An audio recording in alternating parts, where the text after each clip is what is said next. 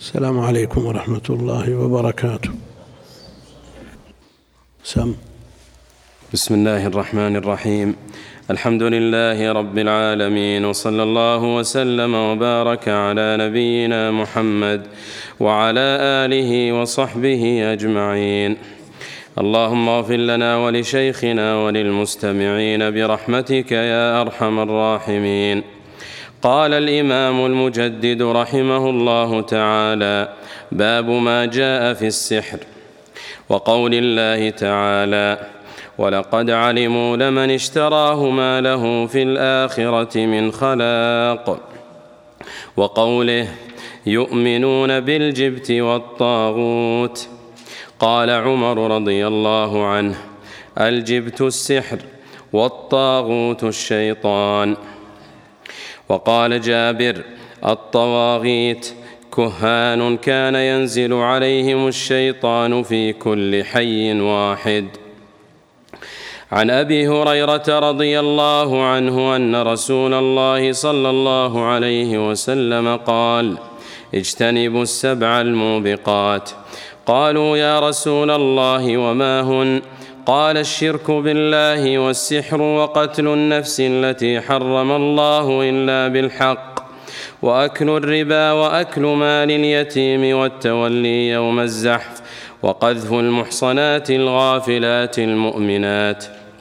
وعن جندب رضي الله عنه مرفوعا حد الساحر ضربه بالسيف.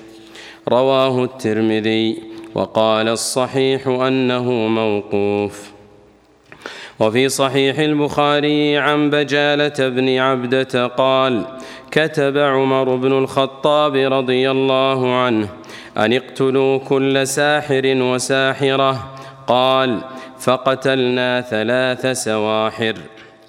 وصح عن حفصة رضي الله عنها أنها أمرت بقتل جارية لها سحرتها فقتلت. وكذلك صح عن جندب رضي الله عنه. قال أحمد عن ثلاثة من أصحاب النبي صلى الله عليه وسلم. فيه مسائل الأولى تفسير آية البقرة.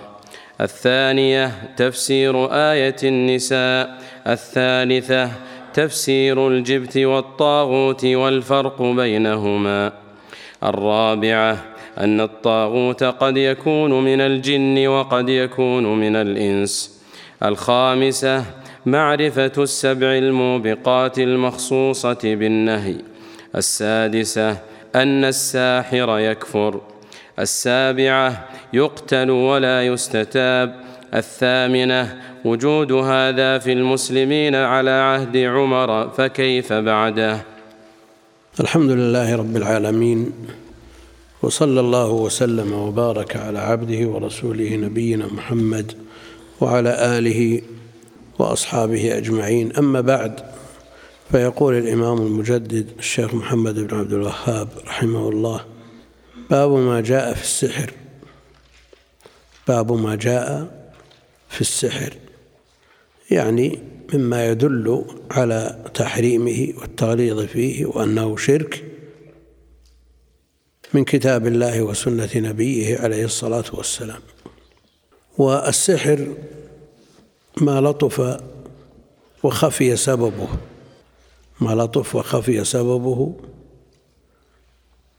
ولذا قيل لآخر الليل السحر لأن الأعمال التي تقع فيه تخفى على كثير من الناس لأنه وقت نوم الناس وراحتهم وما يؤكل في آخر الليل يسمى سحور. والسحر أنواع منها ما هو مبني على الشرك الأكبر من الاستعانة وتقريب القرابين للجن والشياطين. ليعينوهم على ما يريدون. فهذا لا إشكال في أنه شرك أكبر ومناقض لأصل التوحيد ومناقض لأصل التوحيد. ولذا ذكر الشيخ الإمام المجدد هذا الباب في كتاب التوحيد لأنه مناقض لأصله ومنه ما يكون برقى وتعاويذ وأدوية وأدخنة. يستعملها من يريد إيقاع الضر بغيره. وعلى كل حال الأول لا خلاف في كفر مرتكبه لأنه يصرف من أنواع العبادة التي لا تكون إلا لله ولا تجوز إلا لله لمن يريد أن يعينه. على تنفيذ ما يقصد وما يريد فهذا كفر بالاتفاق. الثاني اللي رقى وتعاويذ وأدوية هذا مختلف في كفره. وعموم النصوص تدل على استدل بعضهم على الكفر مطلقا. والقول بكفره ووجوب قتله هو قول جمهور أهل العلم. من الحنابلة والمالكية والحنفية. وأما الشافعية فهم يفصلون. قال إن كفر في الوسيلة وقدم قدم القرابين للشياطين ودعاهم واستغاث بهم من غير الله ليعينوه هذا لا شك في كفره عند أحد من أهل العلم. لكن في بقية الأنواع هذا محل الخلاف. ومر بنا في التفسير في تفسير آية البقرة في تفسير ابن كثير. حكم تعلم السحر. وذكر الحافظ ابن كثير أنواعا للسحر. نقلا عن أبي عبد الله الرازي في تفسيره الكبير المسمى مفاتيح الغيب. وأما الناقل وهو الحافظ بن كثير في تفسيره فقال ثم قد ذكر أبو عبد الله الرازي أن أنواع السحر ثمانية. ثمانية. الأول سحر الكلدانيين والكشدانيين الذين كان الذين كانوا يعبدون الكواكب السبعة المتحيرة وهي السيارة وكانوا يعتقدون أنها مدبرة للعالم. وأنها تأتي بالخير والشر. وهم الذين بعث الله إليهم إبراهيم الخليل مبطلا لمقالتهم ورادا لمذهبهم. وقد استقصى في كتاب السر المكتوم في مخاطبة الشمس والنجوم المنسوب إليه. الرازي استقصى أخبار هذا النوع في كتاب يسمى السر المكتوم. وإن ثبتت نسبته إلى الرازي فهو على خطر عظيم. لأن الكتاب فيه ميل إلى هذا النوع. فيه ميل إلى هذا النوع. فإن ثبتت نسبته إليه فالأمر عظيم. وبعض العلماء يشكك في نسبته إليه. ولا شك أن من قرأ في كلامه في تفسيره وفي غيره من مؤلفاته يجد فيه شيء من العلم الشرعي مع بعده عن الاعتماد على على الوحيين. ويفسر القرآن لكن إذا قرأت في تفسيره قد قيل أن فيه كل شيء إلا التفسير. فيه كل شيء إلا التفسير. وأما بضاعته في السنة فلا شيء. لا شيء بالنسبة للسنة. وذكر الألوسي في تفسير سورة العصر. قصة لامرأة جاءت إلى المدينة تسأل عن النبي محمد صلى الله عليه وسلم قصة باطلة لا أصل لها من البداية. تسأل عن النبي صلى الله عليه وسلم فدلت عليه فقالت يا رسول الله إنها زنت وولدت وقتلت الولد وفعلت وفعلت وفعلت. قال لعلك لعلك لم تصلي العصر. في تفسير سورة العصر. وقال الألوسي في تفسيره تفرد بذكر هذه القصة الإمام. وعندهم إذا أطلق الإمام فهو الرازي معروف هذا. تفرد بذكرها الإمام ولعمري أنه إمام في معرفة ما لا يعرفه أهل الحديث. مدح ولا ذم هذا؟ مبالغة في الذم. مبالغة في الذم. أقول تفسيره في فوائد ونكات ولطائف مبنية على العقل. وأمره عظيم. يعني الوقع في أهل السنة وقوعا شديدا وننظر للبدعة ودافع عنها. وقال في كتاب التوحيد ابن خزيمة وألف في أعضاء الله شخص يقال له محمد بن إسحاق بن خزيمة كتابا سماه التوحيد والأولى أن يسمى كتاب الشرك. يعني توحيد ابن خزيمة اللي يسميه شيخ الإسلام إمام الأئمة نقيض ما عند الرازي فهو على خطر. ومع ذلك سئل شيخ الإسلام ابن تيمية عنه وعن غيره من رؤوس المبتدعة فقال عنه بالذات. وأما أبو عبد الله الرازي بن عبد الله بن الخطيب هو الرازي فكثير من الناس يطعن في قصده. الذي يقرأ في التفسير وينظر موقفه من السنة وأهلها. ما يتردد في الطعن في قصده. ونبرأ إلى الله أن نحكم على ما في القلوب. لكن أشياء ظاهرة. يعني في في مؤلفاته. وكلامه محفوظ يعني في تفسيره. قال شيخ الإسلام والذي أراه أنه ينصر ما يراه الحق. يعني ما يراه هو. يرى أنه حق. وهذا من إنصاف شيخ الإسلام رحمه الله تعالى. ويرمى بالشدة ويرمى بالتحامل على المبتدعة ويرمى على كذا وكذا. وهذا كلامه رحمه الله. كلام يعني من يستطيع أن يقول مثل هذا مع مع اطلاعه على أقوالهم دقائقها وجلائلها؟ إلا شخص منصف مثل شيخ الإسلام. لأن بعض الناس تحمله الغيرة. من شنيع ما يسمع فيقول كلاما قاسيا. يعني من بيتحمل سماع من يقول سبحان ربي الأسفل. يعني لو سئل شخص عما يقول هذا الكلام بيستطيع أن ينصف مع سماع هذا الكلام؟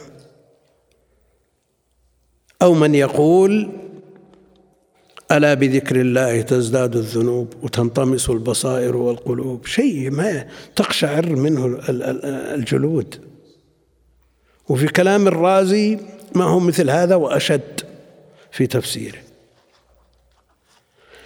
على كل حال ذكر أبو عبد الله الرازي هذه الأنواع الثمانية ومنها سحر الكلدانيين والكشتانيين. قال وقد استقصى يقول ابن كثير وقد استقصى في كتاب السر المكتوم في مخاطبة النجوم المنسوب إليه. فيما ذكره القاضي ابن خلكان وغيره ويقال إنه تاب منه ويقال إنه تاب منه. ونقل شيخ الإسلام في الحموية أبياتا تدل على أنه رجع عن أقواله السيئة في الاعتقاد واهتمام بعلم الكلام واطراح الوحيين.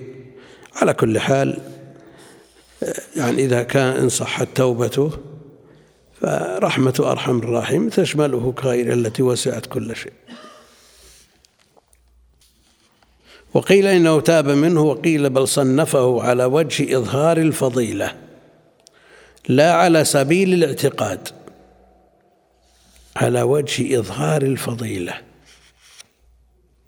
ها؟ شلون؟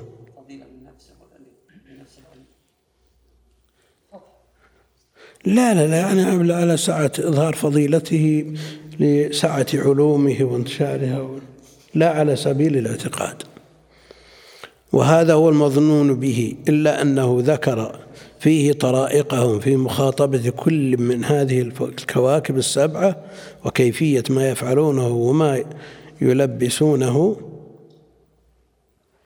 وما يتمسكون به. هو قبل ذلك قال المسألة الخامسة نقل عنه ابن كثير في المسألة الخامسة التي قبل هذه قال ويتكلم عن السحر. في أن في أن العلم بالسحر ليس بقبيح ولا محظور. قل اتفق المحققون على ذلك لأن العلم لذاته شريف.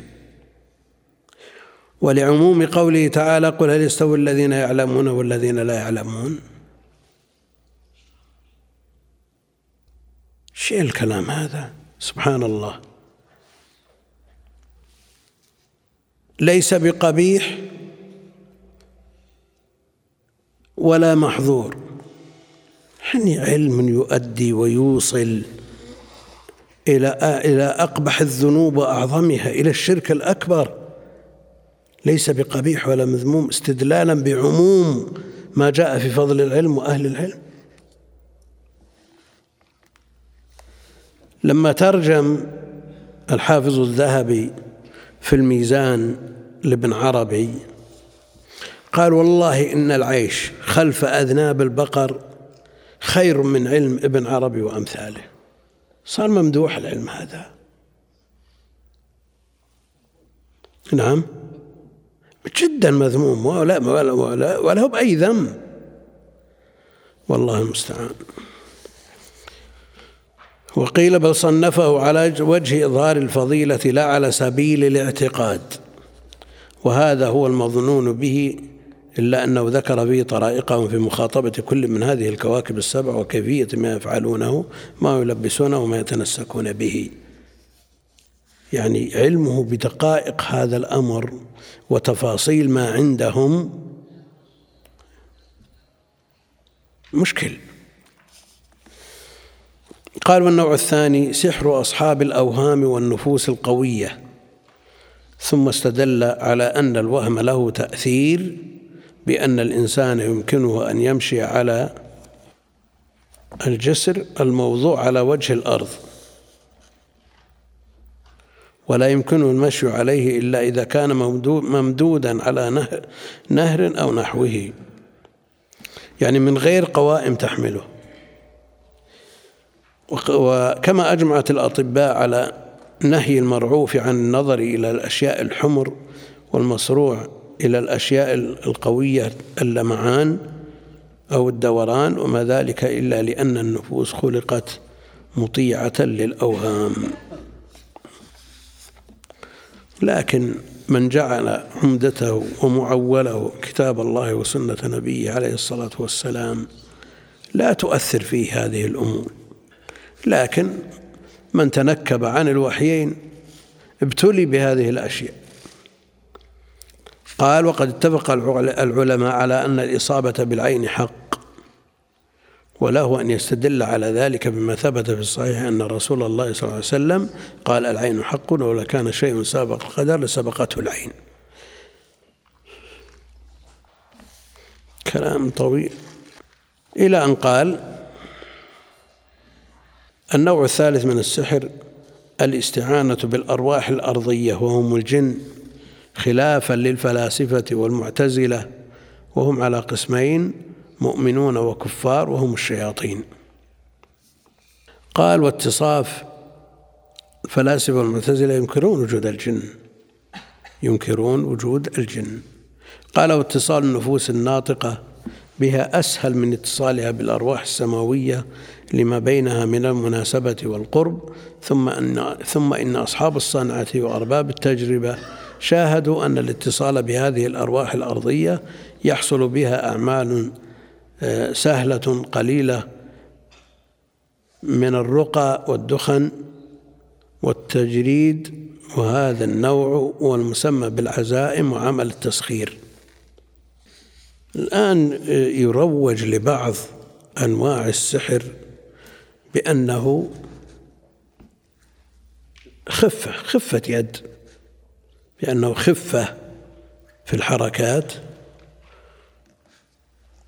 وهو في الحقيقة السحر. مع الأسف أنه يخرج في بعض القنوات من هذا النوع ما يلبس به على الناس. يعني شخص يطير في الهواء أو جالس بين المشاهدين على ماصة ثم يجلس على الماصة وتطير به الماصة وتدور في السقف. هذه خفة أو يمد له خيط رقيق ما يرى إذا عرض. ما تراه العين المجردة لدقته. ثم على دباب يمشي على هذا الخيط بين جبلين يمشي بسرعة هائلة على هذا الخيط. ويرجع ريوس نفس الشيء على الخيط نفسه بنفس السرعة. هل نستطيع أن نقول هذه دقة؟ احتراف. ويجنون من وراء ذلك الأموال من المشاهدين ولا يدخل المكان الذي هم فيه إلا بطاقات. يقول النوع الرابع من السحر التخييلات والأخذ بالعيون والشعبذة. يقول الشعبذة. تقال كذا وتقال الشعوذة ومبناه على أن البصر قد يخطئ ويشتغل بالشيء المعين دون غيره. ألا ترى أن المشعبذ الحاذق يظهر عمل شيء يذهل أذهان الناظرين به ويأخذ عيونهم إليه حتى إذا استفرغهم الشغل بذلك الشيء بالتحديق نحوه. عمل شيئا آخر عملا بسرعة شديدة وحينئذ يظهر لهم شيء آخر غير ما نظروا إليه فيتعجبون منه جدا. ولو أنه سكت ولم يتكلم بما يصرف الخواطر إلى ضد ما يريد أن ما يريد أن يعمله ولم تتحرك النفوس والأوهام إلى غير ما يريد إخراجه لفطن الناظرون لكل ما يفعل. هم يستعملون يستعملون أدوية ودهونات وأشياء من أنواع الماء اللي يسمونها القمرة اللي يرمونها على الناس فتغطي أبصارهم هذا شيء محسوب موجود. تكلم عنه أهل العلم قديما وحديثا. آه، قال وكلما كانت الأحوال التي تفيد حسن البصر أو تقيد نوعا من أنواع الخلل أشد. ما أدري كان الشيخ كان النقل في خطأ. كان العمل أحسن مثل أن يجلس المشعبذ في موضع مضيء جدا أو مظلم فلا تقف القوة الناظرة على أحوالها بكلالها والحالة هذه. قلت وقد قال بعض المفسرين أن سحر السحرة بين يدي فرعون إنما كان من باب الشعبذة. ولهذا قال تعالى لما ألقوا سحروا أعين الناس واسترابوهم وجاءوا بسحر عظيم. قال تعالى يخيل إليه من سحرهم أنها تسعى. قالوا ولم تكن تسعى في نفس الأمر والله أعلم. هذا حجة من يقول أن السحر لا حقيقة له ولا وجود له في الواقع لكنه تخييل وتمويه. ولا شك أن هذا النوع موجود في السحر سحر التخيل ومنه قوله جل وعلا يخيل إليه من سحر من تسعى ومن السحر ما له حقيقة وله تأثير حسي في النفوس والأبدان. هذا أيضا لا يمكن إنكاره. النوع الخامس من السحر الأعمال العجيبة التي تظهر من تركيب الآلات المركبة من النسب الهندسية كفارس على فرس في يده بوق. كلما مضت ساعة من النهار ضرب بالبوق من غير أن يمسه أحد. ومن من قيل في الساعات أول ما ظهرت أنها من هذا النوع. لا سيما الساعات التي تركب في في وقت محدد ثم يشتغل المنبه من غير أن يمسها أحد. رحمك الله. وقد صنف كتاب صغير قرأته قديما في الساعة هل هي سحر أو صناعة؟ هذه الأمور الدقيقة الخفية أول ما تظهر للناس ناس ما يدركون حقائقه ثم إذا تعودوا عليها ورأوا أنها ممكن الاطلاع على حقائقها لكن عامة الناس الأشياء الإلكترونية إذا فتحوها و يجدون فيها شيء ما يجدون فيها شيء فيشكل عليهم. والآن ما ما يزاول لا سيما في العطل الصيفية في المتنزهات وغيرها بعضها قد يكون صحيح. خفة. وبعض الناس لديه من باب التجربة ومن باب المران عنده شيء من الخفة. لكن مثل هذا يجب منعه. ولو لم يكن في شيء من السحر. لأنه يلبس على الناس وحينئذ لا يدرى السحر من غيره. وكل شيء موهم يخلط حق بباطل سواء كان من الأقوال أو من الأفعال يجب منعه لأنه يصير ذريعة للمبطلين. يقولوا منها الصور التي تصورها الروم والهند حتى لا يفرق الناظر بينهما وبين الإنسان حتى يصوروها ضاحكة وباكية. فيما يسمونه العرائس التي تباع في أسواق المسلمين موجود. رائس مجسمة مجسمة تضحك وتبكي وترقص وتغني وإذا أجلست فتحت عينيها وإذا أضجعت غمضت بعينيها من هذا النوع؟ وهذه أشد مضاهاة لخلق الله من مجرد التصوير. إلى أن قال فهذه الوجوه من لطيف أمور المخايل قال وكان سحر سعرة فرعون من هذا القبيل. قلت يعني ما قاله بعض المفسرين أنهم عمدوا إلى تلك الحبال والعصي فحشوها زئبقا فصارت تتلوى بسبب ما فيها من ذلك الزئبق فيخيل إلى الرأي إلى الرائي أنها تسعى باختيارها. قال الرازي من هذا الباب تركيب صندوق الساعات. ويندرج في هذا الباب علم جر الأثقال بالآلات الخفيفة. علم جر الأثقال بالآلات الخفيفة. ويوجد من أنواع ما ادعى أنه خفة واحتراف من تمر السيارة على على صدره. ويكسر الحجر الكبير جدا على ويضرب بالمسامير ثم يقوم ما يتأثر. من هذا النوع. كلام طويل ما لنا داعي فيه. قال الرازي النوع السادس من السحر الاستعانة بخواص الأدوية. يعني في الأطعمة والدهانات. قال واعلم أنه لا سبيل إلى إنكار الخواص فإن تأثير المغناطيس مشاهد. فإن تأثير المغناطيس مشاهد. واحد ينتقد فتوى من فتاوى اللجنة الدائمة وفيها عد التنويم المغناطيسي من السحر. وهو مسبوق بهذا الكلام لا سبيل إلى إنكار الخواص فإن تأثير المغناطيس مشاهد. السؤال عن المغناطيس التنويم المغناطيسي يقال يؤتى بالرجل المتهم بشيء. متهم. فينوم تنويما مغناطيسيا. ثم يبدأ يتكلم في نومه.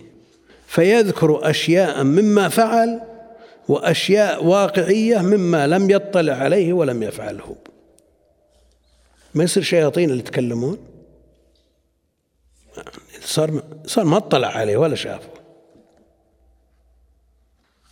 فإذا عرفنا كلام هؤلاء في المغناطيس ما صارت الفتوى التي تداولها الناس ويسخرون منها محل سخرية؟ أبدا. إذا كان ينوم تنويما مغناطيسيا ثم يتكلم بكلام مما فعله مما يراد أن أن يعترف به ويتكلم بأشياء واقعية لم يطلع عليها في بلدان بعيدة جدا لم تنقلها الأخبار. ها؟ لا شك أن هذا من من من الجن. شو؟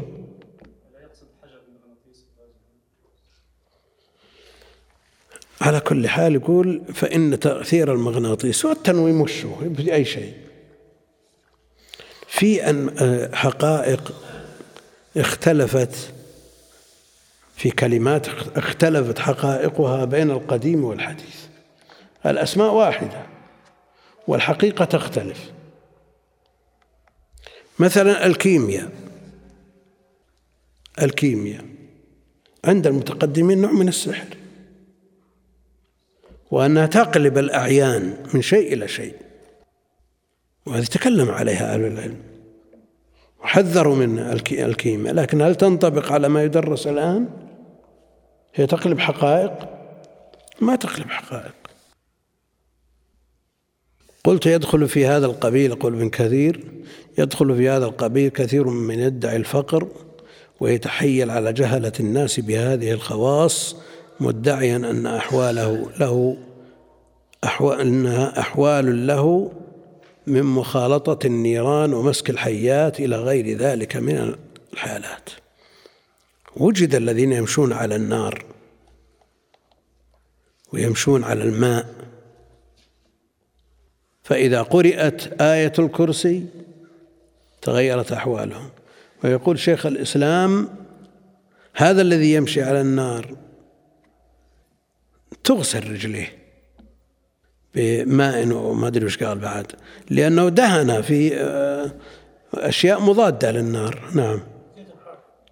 إيش؟ زيت حار زيت الحار يعني بقدر ما يطاق يعني. إيه ممكن. ثم قال النوع السابع من السحر تعليق القلب وهو أن يدعي الساحر أنه عرف الاسم الأعظم وأن الجن يطيعونه وينقادون له في أكثر الأمور فإذا اتفق أن يكون السامع لذلك ضعيف العقل قليل التمييز اعتقد أنه حق وتعلق قلبه بذلك وحصل في نفسه نوع من الرعب والمخافة فإذا حصل الخوف ضعف ضعفت القوى الحساسة فحينئذ يتمكن الساحر أن يفعل ما يشاء. قلت هذا النمط يقال له يقول شيء يقول ابن كثير التنبلة. ها؟ تعرف التنبلة؟ عندك الآن إيه؟ وش بلادة. وعدم اهتمام واكتراث وكسل. قلت هذا النمط يقال له التنبلة وإنما يروج على ضعفاء العقول من بني آدم وفي علم الفراسة ما يرشد إلى معرفة كامل العقل من ناقصي. فإذا كان المتنبل حاذقا في علم الفراسة عرف من ينقاد له من الناس من غيره. النوع الثامن من السحر السعي بالنميمة والتضريب من وجوه خفيفة لطيفة وذلك شائع في الناس. الآن بعض السحرة يكتب سورة الفاتحة وآية الكرسي والمعوذتين نعم في ورقة. يكتبها في ورقة ويقول ويقول لمن أراد سحره ضعها في ماء واشربه وينسحر ها؟ نعم كتبها بنجاسة. والشياطين لا يعينون من أراد الاستعانة بهم حتى يقربون لهم ما يبعده عن الله جل وعلا. لأنه قد يحصل شيء من ذلك وإذا رؤي المكتوب قال هذا ما في شيء. هذا ما في شيء ما هو بسحر ولا شيء إلا سحر. لأنه كتبها بنجاسة. قاتلهم الله. النوع الثامن من السحر السعي بالنميمة والتضريب من وجوه خفيفة لطيفة وذلك شائع في الناس. قلت النميمة على قسمين تارة تكون على وجه التحريش.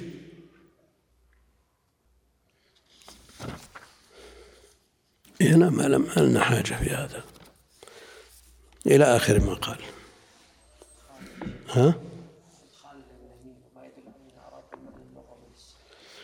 قال إلا إلا إلا. خلنا نقرأه شو؟ قلت النميمة على قسمين تارة تكون على وجه التحريش بين الناس وتفريق قلوب المؤمنين فهذا حرام متفق عليه. فأما إن كانت على وجه الإصلاح بين الناس تسمى نميمة؟ نميمة إذا كان القصد منها الإفساد. وائتلاف كلمة المسلمين كما جاء في الحديث ليس بالكذاب من ينم خيرا. أو يكون على وجه التخذيل والتفريق بين جموع الكفرة. فهذا أمر مطلوب كما جاء في الحديث الحرب خدعة. كما فعل نعيم بن مسعود رضي الله عنه في تفريقه بين كلمة الأحزاب وبين وبين قريظة. في سنن أبي داود الحرب خدعة. لغة رسول الله صلى الله عليه وسلم يعني بالفتح. جاء إلى هؤلاء فنما إليهم عن هؤلاء كلاما ونقل عن هؤلاء إلى أولئك شيئا آخر. ثم لأم بين ذلك فتناكرت النفوس وافترقت. وإنما يحذو على مثل هذا الذكاء والبصيرة النافذة والله المستعان. ثم قال الرازي فهذه جملة الكلام على أقسام السحر وشرح أنواعه وأصنافه. قلت ابن كثير وإنما أدخل كثيرا من هذه الأنواع المذكورة في فن السحر للطافة مداركها لأن السحر في اللغة عبارة عما لطف وخفي سببه. ولهذا جاء في الحديث إن من البيان لسحرا وسمي السحور لكونه يقع خفيا آخر الليل والسحر الرئة وهي محل الغذاء. شلون محل الغذاء؟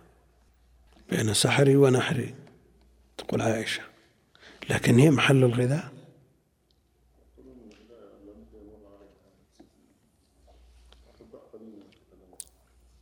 وسميت بذلك الخفائها ولطف مجاريها. إلى أجزاء البدن وغضونه كما قال أبو جهل يوم بدر لعتبة انتفخ سحره أي انتفخت رئته من الخوف. قالت عائشة رضي الله عنها توفي رسول الله صلى الله عليه وسلم بين سحري ونحري وقال تعالى سحروا أعين الناس أي أخفوا عنهم عملهم والله أعلم. قال أبو عبد الله القرطبي وعندنا أن السحر حق وله حقيقة. يخلق الله عنده يخلق الله عنده ما يشاء. كلام مين؟ الأشاعرة. هذا كلام الأشاعرة. يخلق الله عنده والأسباب عندهم غير مؤثرة عند الأشاعرة ولكن يوجد المسبب عندها لا بها. يعني لو أن شخص عطشان وشرب ثلاث قوارير من هذه وروي ما رو ما حصل له الري بشرب الماء. ما حصل له الري بشرب الماء لكن حصل عنده وجد الري. لا به. ويحصل الشبع عند الأكل لا به. عند الأشاعرة لأن الأسباب لا أثر لها. بخلاف المعتزلة الذين يرون أنها مؤثرة بذاتها. وأهل السنة يقول لها أثر لكن الذي جعل لها الأثر الله جل وعلا. فهذا فرق ما بين أهل السنة والأشاعرة والمعتزلة.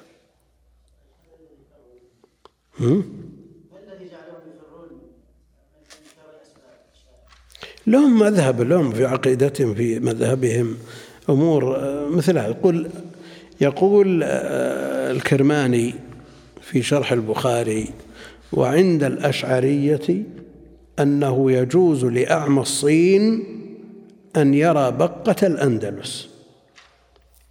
الصين في أقصى المشرق والأندلس في أقصى المغرب. وهو أعمى ما يشوف ما يشوف ما يرى الشمس. يجوز أن يرى بقة الأندلس وهي صغار البعوض. لماذا؟ لأنهم أشعرية السبب ما له قيمة وجوده مثل عدم. ما في فرق بين الأعمى والبصير. لكن هل هذا الكلام وفيهم عباقرة وعقلاء وأذكياء ويصدر منهم مثل هذا الكلام؟ لكن كلما أبتعد الإنسان عن نصوص الوحيين عوقب بمثل هذه السخافات. فعلى الإنسان أن يعتصم بكتاب الله وسنة نبيه عليه الصلاة والسلام وبفهم السلف الصالح وأئمة الإسلام وإلا ما في فرق بينك وبينهم. إذا ابتعدت خلاص عوقبت. خلافا للمعتزلة وأبي إسحاق الأسفرايني من الشافعية حيث قالوا إنه تمويه وتخييل قالوا من السحر ما يكون بخفة اليد كالشعوذة والشعوذي البريد لخفاء سيره أو لخفة سيره. قال القرطبي ومنه ما يكون كلاما يحفظ ورقى من أسماء الله تعالى وقد يكون من عهود الشياطين ويكون أدوية وأدخنة وغير ذلك. قول قال وقوله عليه السلام إن من البيان لسحرا. يحتمل أن يكون مدحا كما تقول طائفة ويحتمل أن يكون ذما للبلاغة. قال وهذا أصح. قال لأنها تصوب الباطل حتى توهم السامع أنه حق. كما قال عليه الصلاة والسلام فلعل بعضكم أن يكون ألحن بحجته من بعض فأقضي له. الحديث.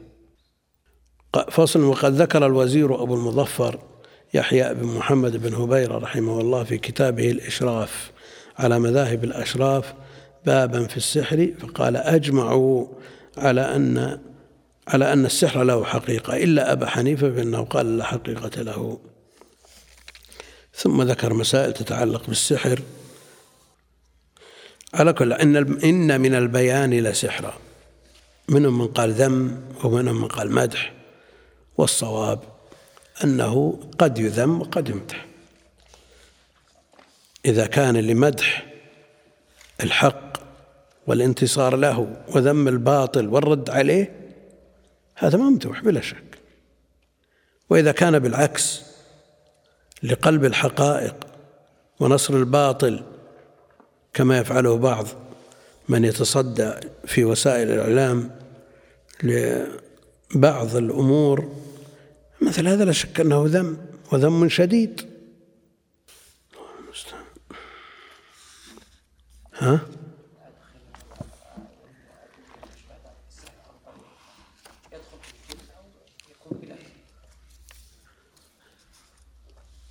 لكن يكون فيها أشياء مما يرغبه الشياطين. مما يرغبه الشياطين. تعرفون أن هناك أمور آه، تقرب من الشياطين وتبعد من الملائكة وأمور بالعكس. يعني الملائكة لا تدخل بيتا فيه كلب ولا صورة. وابتلي كثير من الناس بالكلاب كما أنه ابتلي أكثر الناس بالصور. ويشكون من فزع الأطفال بالليل. بل يحصل لهم حتى الكبار يحصل لهم أشياء مفزعة ومقلقة ويسألون عن السبب وعندهم هذه الأشياء. ولا يقرأ يداومون على الأذكار التي تطرد الشياطين. قراءة آية الكرسي. قال ولا يقربه شيطان. هذا السؤال له علاقة بما نحن فيه. يقول تزوجت امرأة وبعد الدخول عليها لا أستطيع جماعها. قالت لي إنها وهي صغيرة. عمتها جعلت على فرجها شيطان يحميها من الاغتصاب وهي عمرها خمس سنين فماذا أفعل؟ يعني له علاقة بموضوعنا هذا. له علاقة بموضوعنا. هذا نوع من السحر والالتصاق بالشياطين والاستعانة بهم فبالرقى يزول إن شاء الله تعالى. في الدرس الماضي في المسائل قال الرابعة وهي من أهمها ما معنى الإيمان بالجبت والطاغوت في هذا الموضع؟ هل هو اعتقاد قلب أو موافقة أصحابها؟ مع بغضها ومعرفة بطلانها. وقفنا عند هذه المسألة وجيء بهذا الكلام.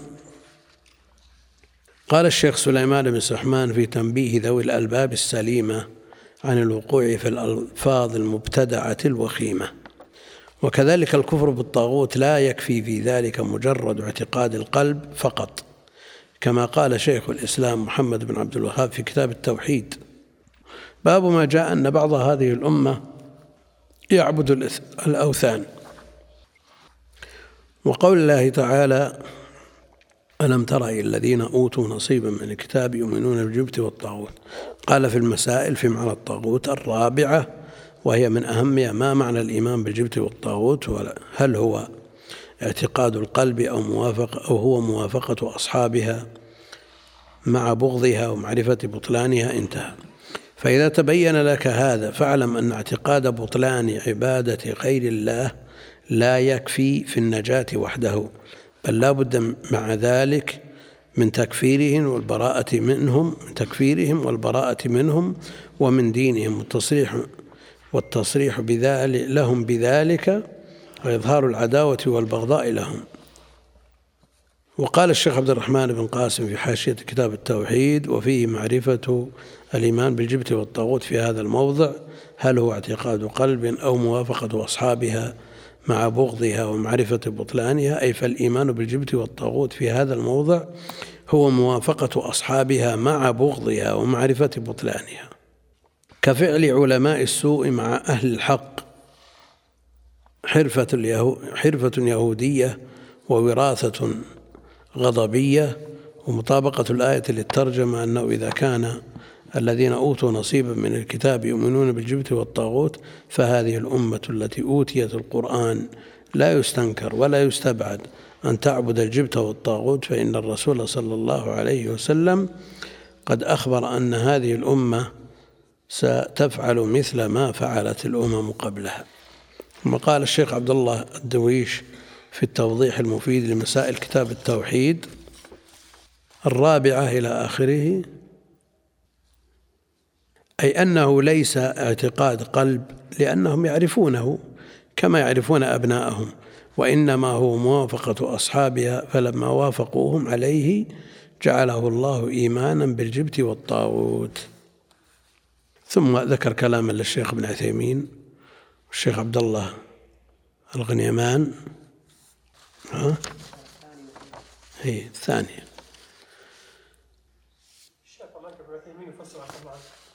نعم يقول الشيخ ابن عثيمين الرابعة وهي أهمها أما إيمان القلب واعتقاده فهذا لا شك في دخوله في الآية. وأما موافقة أصحابها في العمل مع بغضها ومعرفة بطلانها فهذا يحتاج إلى تفصيل فإن كان وافق أصحابه بناء على أنها صحيحة فهذا كفر.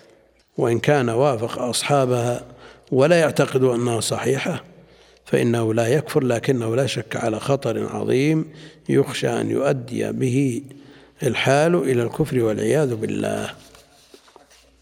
ها؟ شو؟ هذوك أطلقوا. أولئك أطلقوا والشيخ فصل. في كلام الغنيمان يقول الآية واضحة. أن المراد موافقتهم ظاهرا مع بغضهم واعتقاد القلب ببطلان ما هم عليه. هذا هو الواقع. وإلا فإن اليهود كانوا يبغضون أهل الشرك عبده الاوثان وكانوا يعرفون أن ما هم عليه باطل ومع ذلك يوافقونهم ظاهرا والقصد أن الذي يوافق أهل الباطل في الظاهر. وإن قال إن باطنه على خلاف ذلك لا يقبل منه ذلك خصوصا في هذه المسائل التي تعد من أصل الدين. وقد عد العلماء من الردة عن الإسلام موالاة الكفار مثل أن ينصرهم وأن ينصح لهم ويود وأن يود ما هم عليه وأن يكون معهم. بعض الناس إذا وجد في بلاد الكفر ووجد عيد من أعيادهم دخل معهم وقد يتكلم بكلام أو يظهر من حاله أنه موافق لهم ليتوصل إلى الأكل من طعامهم.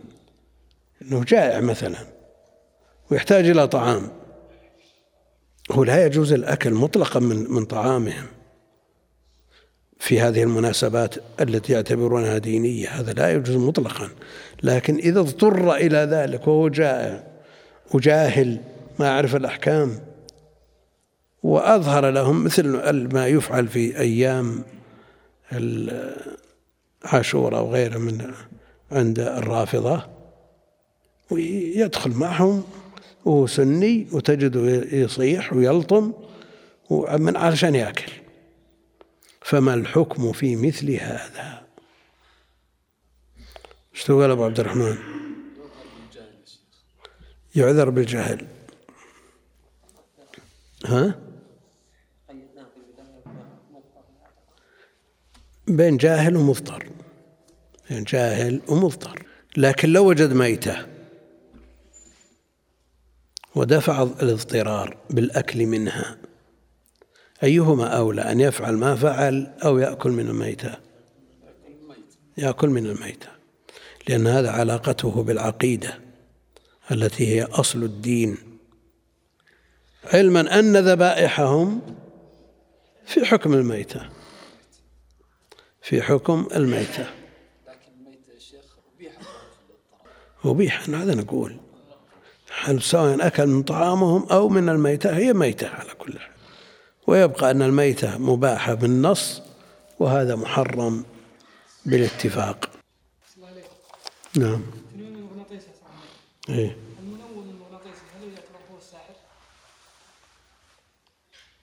الله أعلم أنا ما أعرفه أنا لكن هذا حاصل. السائل الذي سأل ومن أهل الاختصاص. من أهل الاختصاص.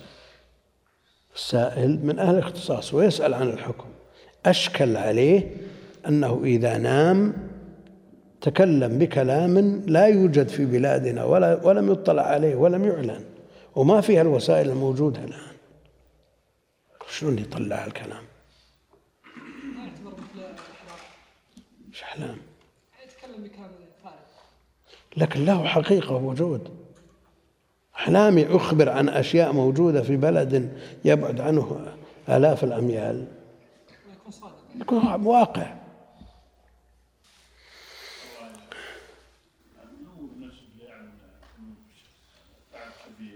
ولا عاد التفاصيل ما عندي منها خبر. يمكن انهم لما سمعوا الفتوى عدلوا عنها وعدلوه ما أدري. لكن الفتوى موجودة فتاوى اللجنة. وجدنا أهل العلم في السابق تكلموا عنه. لما مر بنا الكلام في التفسير في تفسير آية البقرة. عرفنا أن الذين سخروا من الفتوى مخطئون. كانوا يقولون أهل العلم يدريهم عن هذه الأمور وهذه أمور تخفى عليهم ولا ولا يعرفونها ويتكلموا فيما لا يعلمون. إلى غير ذلك من الكلام. فإذا وجدنا أن لكلامهم أصلا. وصيغة السؤال من شخص من أهل الخبرة تدل على الجواب. شيء؟ أي طاقة.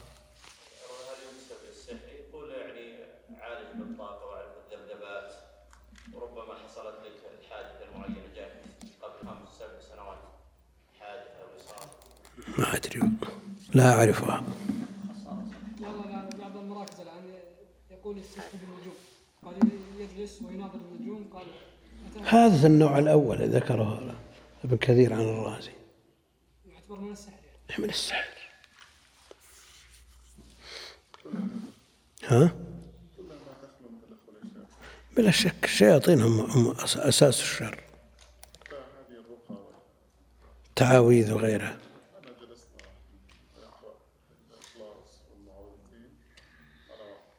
إيه؟